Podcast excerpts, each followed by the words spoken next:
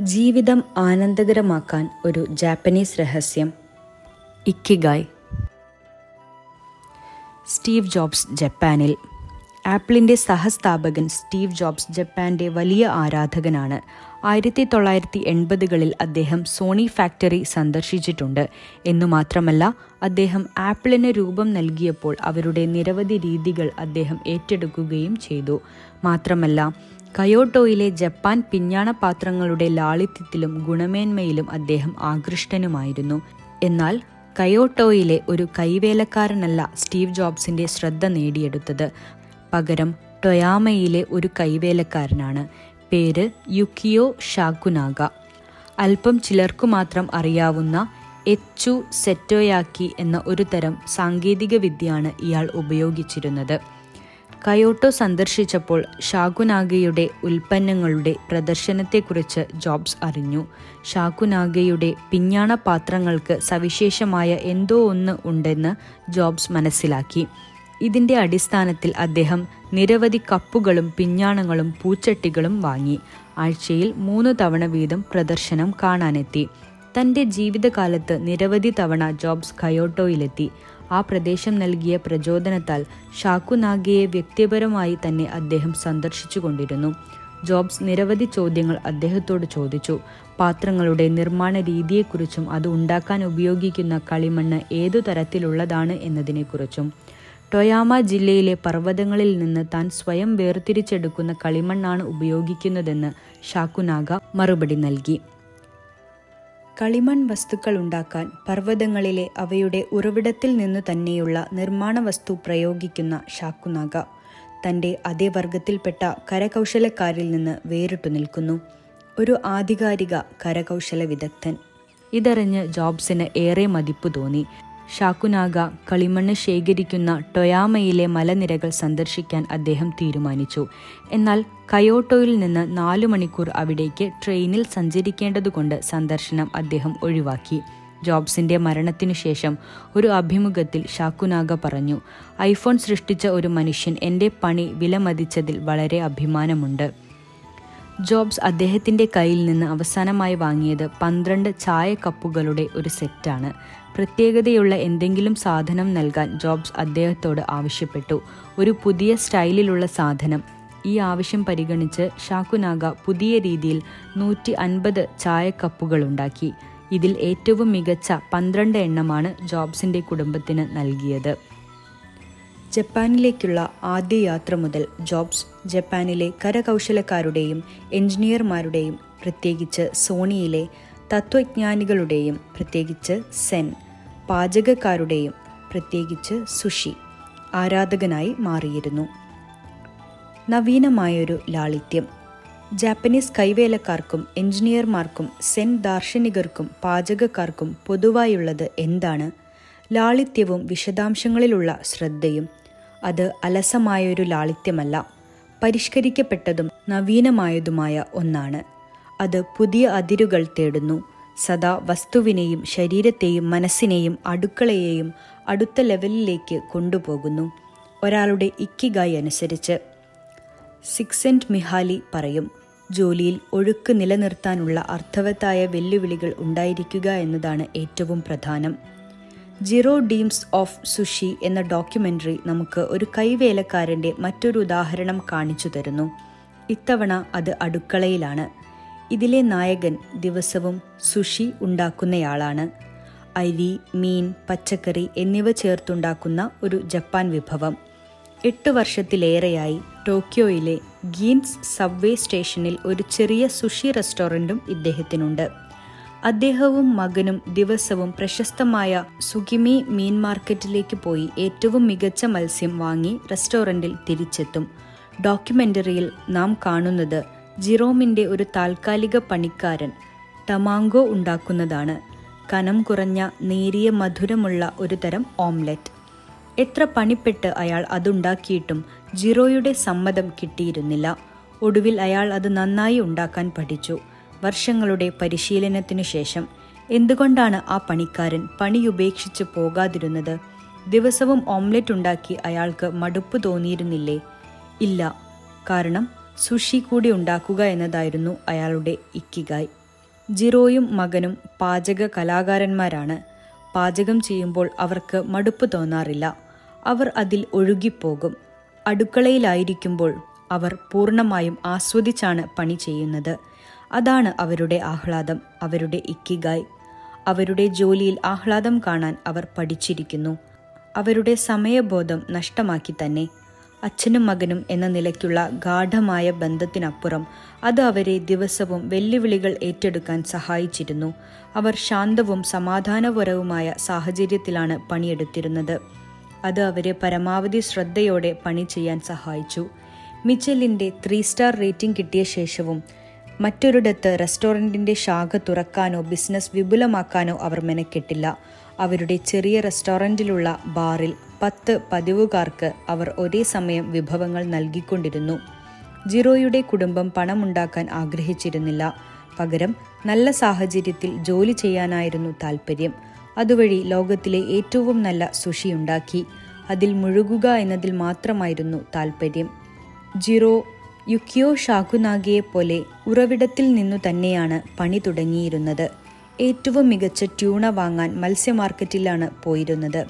ഷാക്കുനാഗ മികച്ച കളിമണ്ണെടുക്കാൻ പർവതങ്ങളിലേക്ക് പോകുന്ന പോലെ ഇരുവരും പണി തുടങ്ങുമ്പോൾ അവർ അവരുണ്ടാക്കുന്ന വസ്തുവായി തന്നെ മാറും. ഉൽപ്പന്നവുമായുള്ള ഈ യോജിപ്പ് പണിയിൽ ഒരുതരം പ്രത്യേക ഒഴുക്ക് അവർക്ക് നേടിക്കൊടുക്കും. ജപ്പാനിൽ ഷിൻഡോയിസത്തിൽ ഇതിന് പ്രത്യേക അർത്ഥമുണ്ട്. കാടുകൾ മരങ്ങൾ വസ്തുക്കൾ എന്നിവയ്ക്കെല്ലാം ആന്തരികമായി ഒരു കാമി ആത്മാവ് അല്ലെങ്കിൽ ദൈവം ഉണ്ടായിരിക്കും. ഒരാൾ ഒരു കലാകാരനോ എഞ്ചിനീയറോ ഒരു പാചക വിദഗ്ധനോ എന്തെങ്കിലും സൃഷ്ടിക്കാൻ ശ്രമിക്കുന്നു എന്നിരിക്കട്ടെ അദ്ദേഹത്തിന്റെ അവളുടെ ഉത്തരവാദിത്തം അതിന് ജീവൻ നൽകാൻ നൈസർഗികതയെ ഉപയോഗിക്കുക എന്നതാണ്. ആ നൈസർഗികത ഓരോ നിമിഷവും ആദരിച്ചുകൊണ്ട് തന്നെ ഈ പ്രക്രിയയിൽ ഒരു കൈവേലക്കാരൻ അദ്ദേഹം ഉണ്ടാക്കിക്കൊണ്ടിരിക്കുന്ന വസ്തുവിൽ മുഴുകും. അതിനൊപ്പം ഒഴുകിപ്പോകും. ഒരു ഇരുമ്പ് പണിക്കാരൻ പറയും ലോഹത്തിന് അതിന്റെതായ ജീവനുണ്ട് എന്ന് ഒരു കളിമൺ പാത്ര നിർമ്മാതാവ് പറയും കളിമണ്ണിന് ജീവനുണ്ടെന്ന്. ഒരു വസ്തുവിന്റെ നൈസർഗിക പ്രകൃതിയെയും സാങ്കേതിക വിദ്യയെയും ഒന്നിച്ചു ചേർക്കാൻ തക്ക വൈദഗ്ധ്യമുള്ളവരാണ് ജപ്പാൻകാർ. മനുഷ്യർ പ്രകൃതിക്ക് എതിരല്ലെന്നു മാത്രമല്ല മനുഷ്യന്റെയും പ്രകൃതിയുടെയും യോജിപ്പാണ് ഇവിടെ കാണാൻ കഴിയുക. ഗിബ്ലിയുടെ പരിശുദ്ധി. പ്രകൃതിയോട് ഇണങ്ങി ജീവിക്കുക എന്ന ഷിൻഡോ മൂല്യം നഷ്ടപ്പെട്ടുകൊണ്ടിരിക്കുകയാണെന്ന് പറയുന്നവരുണ്ട്. ഷിൻഡോ ജപ്പാനിലെ പൂർവിക മതം വ്യക്തമായി നിർവചിക്കപ്പെട്ട ഇക്കിഗായുള്ള മറ്റൊരു കലാകാരനാണ് ഈ വിമർശനം ഉന്നയിക്കുന്നവരിൽ ഒരാൾ. ഹയാവോ മിയാസാക്കി ഗിബ്ലി സ്റ്റുഡിയോയിൽ നിർമ്മിക്കപ്പെടുന്ന ആനിമേഷൻ സിനിമകളുടെ സംവിധായകൻ. അദ്ദേഹത്തിന്റെ എല്ലാ സിനിമകളിലും നാം മനുഷ്യനെയും സാങ്കേതിക വിദ്യയെയും ഫാന്റസിയും പ്രകൃതിയും ഒരുതരം സംഘർഷാവസ്ഥയിൽ കാണുന്നു. ഒടുവിൽ എല്ലാം ഒന്നായിത്തീരുന്നു. സ്പിരിറ്റഡ് എവേ എന്ന അദ്ദേഹത്തിന്റെ ആനിമേഷൻ സിനിമയുടെ ഏറ്റവും ശക്തമായ ആന്തരാർത്ഥം.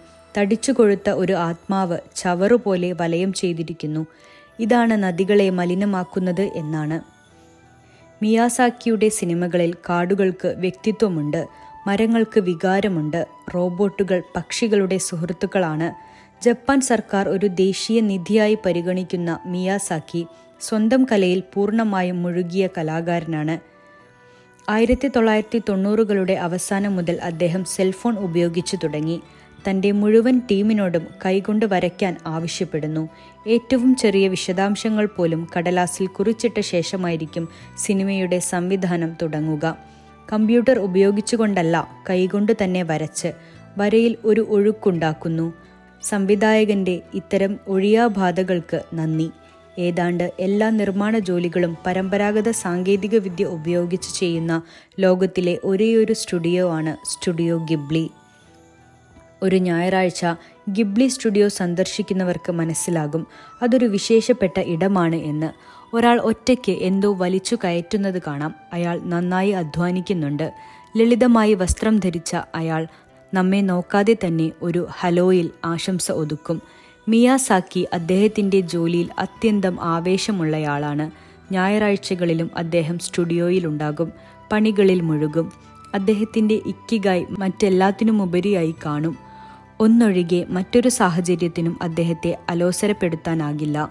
പെട്ടെന്നുള്ള ദേഷ്യത്തിന് പേരുകേട്ടയാൾ കൂടിയാണ് അദ്ദേഹം. വരയ്ക്കുന്നതിനിടെ തടസ്സപ്പെടുത്തിയാൽ മാത്രമേ അദ്ദേഹത്തിന് അലോസരമുണ്ടാകൂ. രണ്ടായിരത്തി പതിമൂന്നിൽ മിയാസാക്കി പ്രഖ്യാപിച്ചു ഞാൻ വിരമിക്കാൻ പോവുകയാണ്. വിരമിക്കലിന് ആദരം അർപ്പിച്ച് N H K television station അദ്ദേഹത്തിന്റെ അവസാന ദിവസങ്ങളിലെ ജോലിയെക്കുറിച്ച് ഒരു ഡോക്യുമെന്ററി ചെയ്തു. ആ സിനിമയുടെ ഏതാണ്ട് എല്ലാ സീനുകളിലും അദ്ദേഹം വരയ്ക്കുന്നതാണ് കാണാൻ കഴിയുക. ഒരു സീനിൽ അദ്ദേഹത്തിന്റെ നിരവധി സഹപ്രവർത്തകർ ഒരു യോഗം കഴിഞ്ഞ് വരുന്നത് കാണാം. അദ്ദേഹമാകട്ടെ ഒരു മൂലയിൽ ഒന്നിലും ശ്രദ്ധ കൊടുക്കാതെ വരച്ചുകൊണ്ടിരിക്കുകയാണ്. മറ്റൊരു സീനിൽ അദ്ദേഹം ജപ്പാന്റെ ദേശീയ അവധി ദിനമായ ഡിസംബർ മുപ്പതിനും ജോലിക്ക് പോകുന്നത് കാണാം. സ്റ്റുഡിയോ ഗിബ്ലിയുടെ വാതിലുകൾ തുറന്ന് ആ ദിവസം അദ്ദേഹം അവിടെ ചിലവഴിക്കുന്നു. ഏകനായി വരച്ചുകൊണ്ട്. മിയാസാക്കിക്ക് വരയ്ക്കുന്നത് അവസാനിപ്പിക്കാനാകില്ല. അദ്ദേഹത്തിന്റെ വിരമിക്കലിന് ശേഷം വീടിനുള്ളിൽ ചടഞ്ഞു കൂടുന്നതിനു പകരം അല്ലെങ്കിൽ അവധിക്കാല യാത്ര പോകുന്നതിനു പകരം അദ്ദേഹം സ്റ്റുഡിയോ ഗിബ്ലിയിലേക്കാണ് പോയത്. എന്നിട്ട് അവിടെയിരുന്ന് വരയ്ക്കാൻ തുടങ്ങി. അദ്ദേഹത്തിന്റെ സഹപ്രവർത്തകർക്ക് എന്തു പറയണമെന്ന് അറിയില്ലായിരുന്നു. ഒരു വർഷത്തിനു ശേഷം അദ്ദേഹം പ്രഖ്യാപിച്ചു. ഇനി അദ്ദേഹം ഫീച്ചർ സിനിമകൾ ഉണ്ടാക്കില്ല. പക്ഷേ മരണം വരെ വരച്ചുകൊണ്ടിരിക്കും. താൻ ചെയ്യുന്ന കാര്യത്തിൽ അത്യാസക്തിയുള്ള ഒരാൾക്ക് അതിൽ നിന്നും ശരിക്കും വിരമിക്കാൻ കഴിയുമോ? ഏകാഗി ജപ്പാൻകാർക്കു മാത്രമല്ല ഈ കഴിവുള്ളത്. ലോകത്തെങ്ങുമുള്ള കരുത്തുറ്റ വ്യക്തമായ ഇക്കികായുള്ള കലാകാരന്മാർക്കും ശാസ്ത്രജ്ഞന്മാർക്കും ഈ കഴിവുണ്ടായിരിക്കും. അവർക്ക് ഇഷ്ടമുള്ള കാര്യം മരിക്കുന്നതുവരെ ചെയ്തുകൊണ്ടിരിക്കും. എന്നേക്കുമായി കണ്ണടയ്ക്കുന്നതിനു മുമ്പ് ഐൻസ്റ്റീൻ ഒരു ഫോർമുലയുടെ പണിപ്പുരയിലായിരുന്നു. ഒരു തിയറിയിൽ ഈ പ്രപഞ്ചത്തിലെ എല്ലാ ശക്തികളെയും ഒന്നിപ്പിക്കാൻ ശ്രമിക്കുന്ന ഒരു സമവാക്യം. മരിക്കുന്നതിന് ഏതാനും മണിക്കൂറുകൾക്ക് മുമ്പ് പോലും തനിക്ക് ഇഷ്ടമുള്ള ഒരു കാര്യം ചെയ്തുകൊണ്ടിരിക്കുകയായിരുന്നു അദ്ദേഹം. താൻ ഒരു ഭൗതിക ശാസ്ത്രജ്ഞൻ ആയിരുന്നില്ലെങ്കിൽ ഒരു സംഗീതജ്ഞനായനെ എന്ന് അദ്ദേഹം പറഞ്ഞിട്ടുണ്ട്. ഫിസിക്സിലും ഗണിതത്തിലും ശ്രദ്ധിക്കാൻ കഴിയാത്തപ്പോൾ അദ്ദേഹം വയലിൻ വായിക്കുമായിരുന്നു. തന്റെ രണ്ട് ഇക്കിഗായികളിൽ ഫോർമുലകളുമായോ സംഗീതവുമായോ ഇടപഴകുമ്പോൾ അദ്ദേഹം ഒരുതരം ഒഴുക്കിലെത്തിച്ചേരും. അത് അദ്ദേഹത്തെ അവസാനമില്ലാത്ത ആഹ്ലാദത്തിലെത്തിക്കും. ഏറെ കലാകാരന്മാരും സമൂഹത്തിൽ നിന്ന് മാറി ഏകാഗികളായാണ് കാണപ്പെടാറ്. സമയം കാത്തുസൂക്ഷിക്കുകയാണ് അതിലൂടെ ആഹ്ലാദം നേടിയെടുക്കുകയാണ് ഏകാന്തതയിലൂടെ അവർ ചെയ്യുന്നത്. ചിലപ്പോൾ അവരുടെ ജീവിതത്തിന്റെ മറ്റു ചില വശങ്ങളുടെ ചെലവിൽ കൂട്ടത്തിൽ നിന്ന് വേറിട്ടു നിൽക്കുന്ന ഈ വ്യക്തികൾ ഒഴുക്കിന്റെ തത്വം അതിന്റെ ഏറ്റവും തീവ്രമായ അർത്ഥത്തിൽ അവരുടെ ജീവിതത്തിന് നൽകുന്നവരാണ്. ഈ ഗണത്തിൽപ്പെട്ട മറ്റൊരു കലാകാരനാണ് നോവലിസ്റ്റ് ഹാരുക്കി മുറാക്കാമി. അദ്ദേഹത്തിന് ഏറ്റവും അടുത്ത സുഹൃത്തുക്കളുടെ ഒരു വലയമേയുള്ളൂ. കഴിഞ്ഞ ഏതാനും വർഷങ്ങളിൽ ജപ്പാനിലെ പൊതുപരിപാടികളിൽ ഒരിക്കൽ മാത്രമേ അദ്ദേഹം പ്രത്യക്ഷപ്പെട്ടിട്ടുള്ളൂ. തങ്ങളുടെ ഇടം സംരക്ഷിക്കേണ്ടതിന്റെയും തങ്ങളുടെ പരിസരം നിയന്ത്രിക്കേണ്ടതിന്റെയും പ്രാധാന്യം കലാകാരന്മാർക്ക് അറിയാം. സ്വന്തം ഇക്കിഗായികൾക്കൊപ്പം ഒഴുകിപ്പോകണമെങ്കിൽ ശ്രദ്ധ തിരിക്കുന്ന എല്ലാ കാര്യങ്ങളിൽ നിന്നും മുക്തമായിരിക്കണമെന്നും അവർക്കറിയാം. ചെറിയ ഒഴുക്ക് വിരസമായ ജോലികളിൽ ആഹ്ലാദം കണ്ടെത്തുക. പക്ഷേ അലക്കു ജോലിയിലോ പുല്ലു വെട്ടുമ്പോഴോ പേപ്പർ വർക്ക് ചെയ്യുമ്പോഴോ എന്ത് സംഭവിക്കുന്നു? ഈ വിരസമായ പണികൾ എങ്ങനെ ആസ്വാദ്യകരമാക്കാം? ഷിൻജുക്കു സബ്വേ സ്റ്റേഷനടുത്ത് ടോക്കിയോയിലെ ഒരു ന്യൂറൽ സെന്ററിൽ എലിവേറ്റർ ഓപ്പറേറ്റർമാരെ നിയോഗിച്ചിരിക്കുന്ന ഒരു സൂപ്പർ മാർക്കറ്റുണ്ട് എലിവേറ്ററുകൾ നന്നായി പ്രവർത്തിക്കുന്നവയാണ്. ഉപഭോക്താക്കൾക്കു തന്നെ നന്നായി ഉപയോഗിക്കാനും കഴിയുന്നവയാണ്. എങ്കിലും നിങ്ങൾക്കു വേണ്ടി വാതിൽ തുറന്നു തരാൻ നിങ്ങൾക്ക് പോകേണ്ട നിലയുടെ ബട്ടൺ അമർത്താൻ നിങ്ങൾ പുറത്തു കടക്കുമ്പോൾ തല കുമ്പിട്ട് നിൽക്കാൻ മാർക്കറ്റ് ഒരാളുടെ സേവനം വിട്ടുതരികയാണ്. ചോദിച്ചു നോക്കിയാൽ നിങ്ങൾക്ക് അറിയാൻ കഴിയും. രണ്ടായിരത്തി നാല് മുതൽ ഒരു എലിവേറ്റർ ഓപ്പറേറ്ററാണ് ഒരേ ജോലി തന്നെ ചെയ്തുകൊണ്ടിരിക്കുന്നത്. അവർ സദാ ചിരിച്ചും ആവേശഭരിതയുമായാണ് അവിടെ ജോലി ചെയ്യുന്നത്. ഇത്തരമൊരു ജോലി അവർക്ക് എങ്ങനെയാണ് ആസ്വാദ്യകരമായി ചെയ്യാനാകുന്നത്? ആവർത്തിച്ച് ചെയ്യുമ്പോൾ അവൾക്ക് മുഷിപ്പ് തോന്നില്ലേ? അടുത്തുനിന്ന് പരിശോധിച്ചാൽ എലിവേറ്റർ ഓപ്പറേറ്റർ വെറുതെ ബട്ടൺ അമർത്തുകയല്ല ചെയ്യുന്നത് എന്ന് കാണാം. പകരം അവർ അതിന്റെ ചലനത്തിന്റെ ഓരോ ഘട്ടവും പ്രവർത്തിപ്പിക്കുകയാണ് ചെയ്യുന്നത്. തല കുമ്പിട്ടും കൈകൂപ്പിയും ഒരു സംഗീതാത്മകമായ സാഹചര്യം സൃഷ്ടിച്ച് അവർ ഉപഭോക്താക്കളെ സ്വാഗതം ചെയ്യുന്നു. എന്നിട്ട് ആകർഷകമായ ചലനത്തോടെ അവർ എലിവേറ്റർ ബട്ടൺ അമർത്തുന്നു. ഒരു ജപ്പാനീസ് നർത്തകി തന്റെ ഉപഭോക്താവിന് ഒരു കപ്പ് ചായ നൽകുന്നതുപോലെ സിക്സെന്റ് മിഹാൽയി ഇതിനെ ചെറിയ ഒഴുക്ക് എന്നാണ് വിളിക്കുന്നത്. ക്ലാസ്സിൽ വെച്ചോ യോഗത്തിനിടയിലോ മുഷിപ്പ് തോന്നിയാൽ അതിൽ നിന്ന് രക്ഷ നേടാൻ നാം എന്തെങ്കിലും കുത്തി വരയ്ക്കും. അല്ലെങ്കിൽ ചുമരിൽ വരയ്ക്കുന്നതിനിടെ ചൂളം കുത്തും. നാം ചെയ്യുന്ന ജോലിയിൽ നമുക്ക് വെല്ലുവിളികളൊന്നുമില്ല എങ്കിൽ നമുക്ക് മുഷിപ്പ് തോന്നും. നമ്മെ സന്തോഷിപ്പിക്കാൻ എന്തെങ്കിലും ചെയ്യും. പതിവായി നാം ചെയ്യുന്ന ജോലികളെ ആസ്വാദികരമായ നിമിഷങ്ങളായി മാറ്റാൻ നമുക്ക് സന്തോഷം നൽകുന്ന എന്തെങ്കിലും ചെയ്യാൻ നമ്മളുടെ ആഹ്ലാദം നിലനിർത്താൻ നമുക്ക് ഇത്തരം ജോലികൾ ചെയ്യേണ്ടി വരുന്നതുകൊണ്ട് ഇങ്ങനെ എന്തെങ്കിലും ഒരു മാർഗം കണ്ടെത്തേണ്ടി വരും. ബിൽഗേറ്റ്സ് പോലും ദിവസവും രാത്രി പാത്രങ്ങൾ കഴുകാറുണ്ട്. അതിൽ തനിക്ക് ആഹ്ലാദം കാണാറുണ്ടെന്ന് അദ്ദേഹം പറയും. അത് അല്പം ആശ്വാസം നൽകുകയും മനസ്സിനെ ശുദ്ധമാക്കുകയും ചെയ്യും. ഈ പണി ദിവസവും ചെയ്തുകൊണ്ടിരുന്നാൽ അതിൽ അദ്ദേഹത്തിന് തന്റെതായ ചില നിയമങ്ങൾ കൊണ്ടുവരാൻ കഴിയും.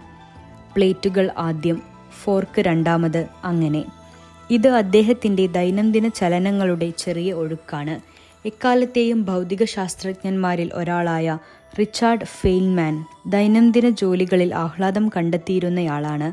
സൂപ്പർ കമ്പ്യൂട്ടർ നിർമ്മാതാക്കളായ തിങ്കിങ് മെഷീൻസിന്റെ സ്ഥാപകരിൽ ഒരാളായ W Daniel Hillis parallel processing കൈകാര്യം ചെയ്യാൻ കഴിയുന്ന ഒരു കമ്പ്യൂട്ടർ വികസിപ്പിച്ചെടുക്കാൻ ഫെയിൻമാനെ നിയോഗിച്ചു.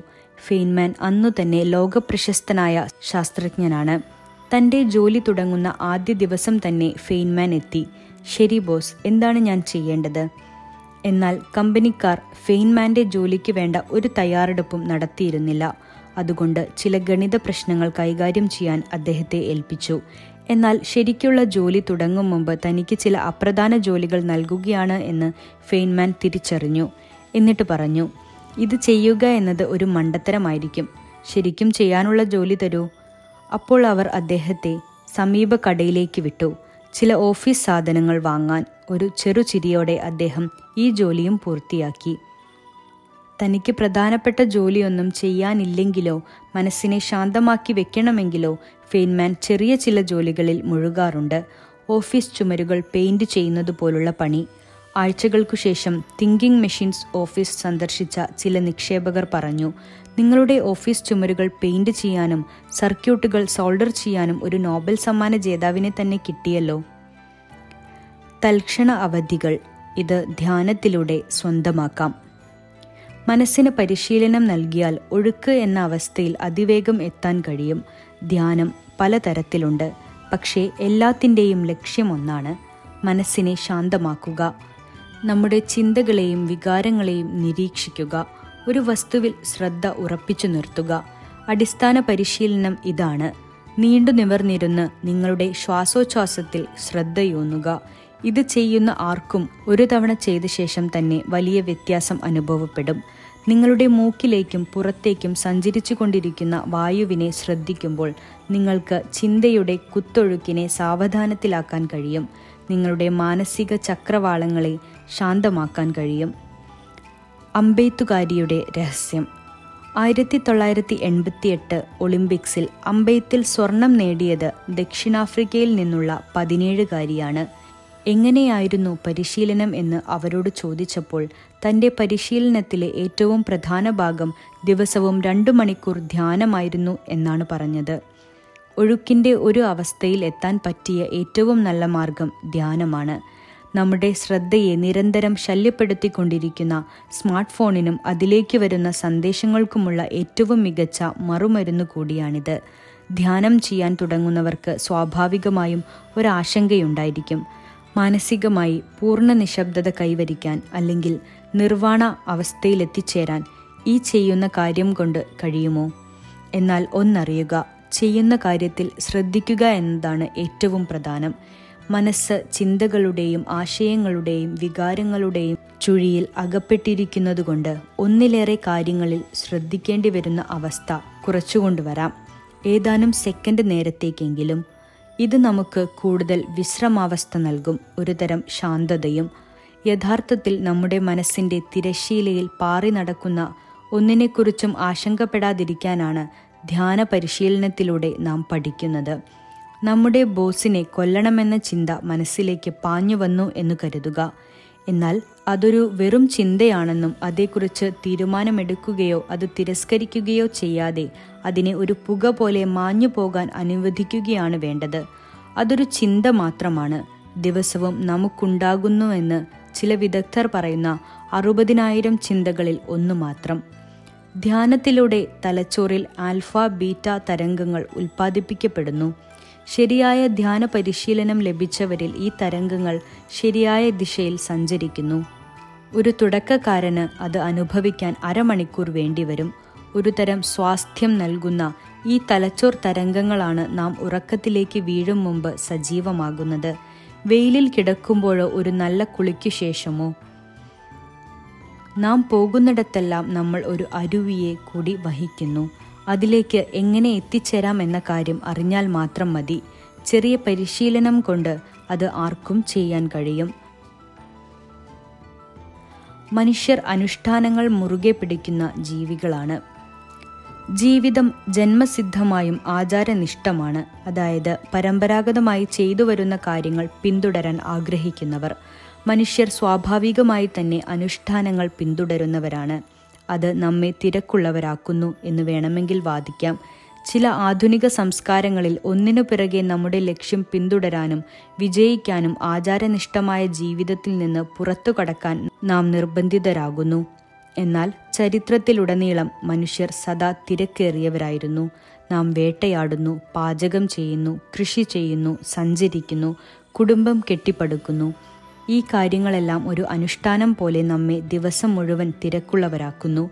എന്നാൽ അസാധാരണമായ രീതിയിൽ ആധുനിക ജപ്പാനിൽ ദൈനംദിന ജീവിതത്തിലും ബിസിനസ് കാര്യങ്ങളിലും അനുഷ്ഠാനങ്ങൾ നുഴഞ്ഞു കയറുന്നു. ജപ്പാനിലെ പ്രധാന മതങ്ങൾ കൺഫ്യൂഷനിസം ബുദ്ധിസം ഷിൻഡോയിസം ഇവയെല്ലാം നിയമങ്ങളെക്കാൾ അനുഷ്ഠാനങ്ങൾക്ക് പ്രാധാന്യം നൽകുന്നവയാണ്. ജപ്പാനിൽ ബിസിനസ് ചെയ്യുമ്പോൾ അത് ചെയ്യാനുള്ള പ്രക്രിയ രീതികൾ എങ്ങനെയാണ് ജോലി ചെയ്യേണ്ടത് എന്നീ കാര്യങ്ങൾ അന്തിമ ഫലത്തേക്കാൾ പ്രധാനമാണ്. സമ്പദ് വ്യവസ്ഥയെ സംബന്ധിച്ച് ഇത് ഗുണമാണോ ദോഷമാണോ എന്ന കാര്യം ഈ പുസ്തകത്തിന്റെ പരിഗണനാ വിഷയമല്ല. ഒരു കാര്യത്തിൽ മാത്രമാണ് തർക്കമില്ലാത്തത്. അനുഷ്ഠാന പ്രധാനമായ ഒരു ജോലി സ്ഥലത്ത് മുഴുകിയിരുന്ന് ഒഴുക്കോടെ ജോലി ചെയ്യാൻ കഴിയും.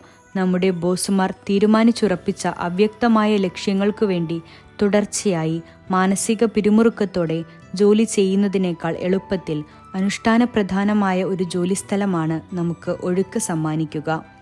പാരമ്പര്യമായി ചെയ്യുന്ന കാര്യങ്ങൾ നമുക്ക് വ്യക്തമായ ലക്ഷ്യവും ചട്ടങ്ങളും സമ്മാനിക്കും. അത് ഒഴുക്കോടെ കാര്യങ്ങൾ ചെയ്യാൻ സഹായിക്കും. നമുക്ക് മുന്നിൽ ഒരേയൊരു വലിയ ലക്ഷ്യമുണ്ടെന്ന് കരുതുക. ചിലപ്പോൾ അത് സാക്ഷാത്കരിക്കാൻ കഴിയില്ല എന്ന് തോന്നും.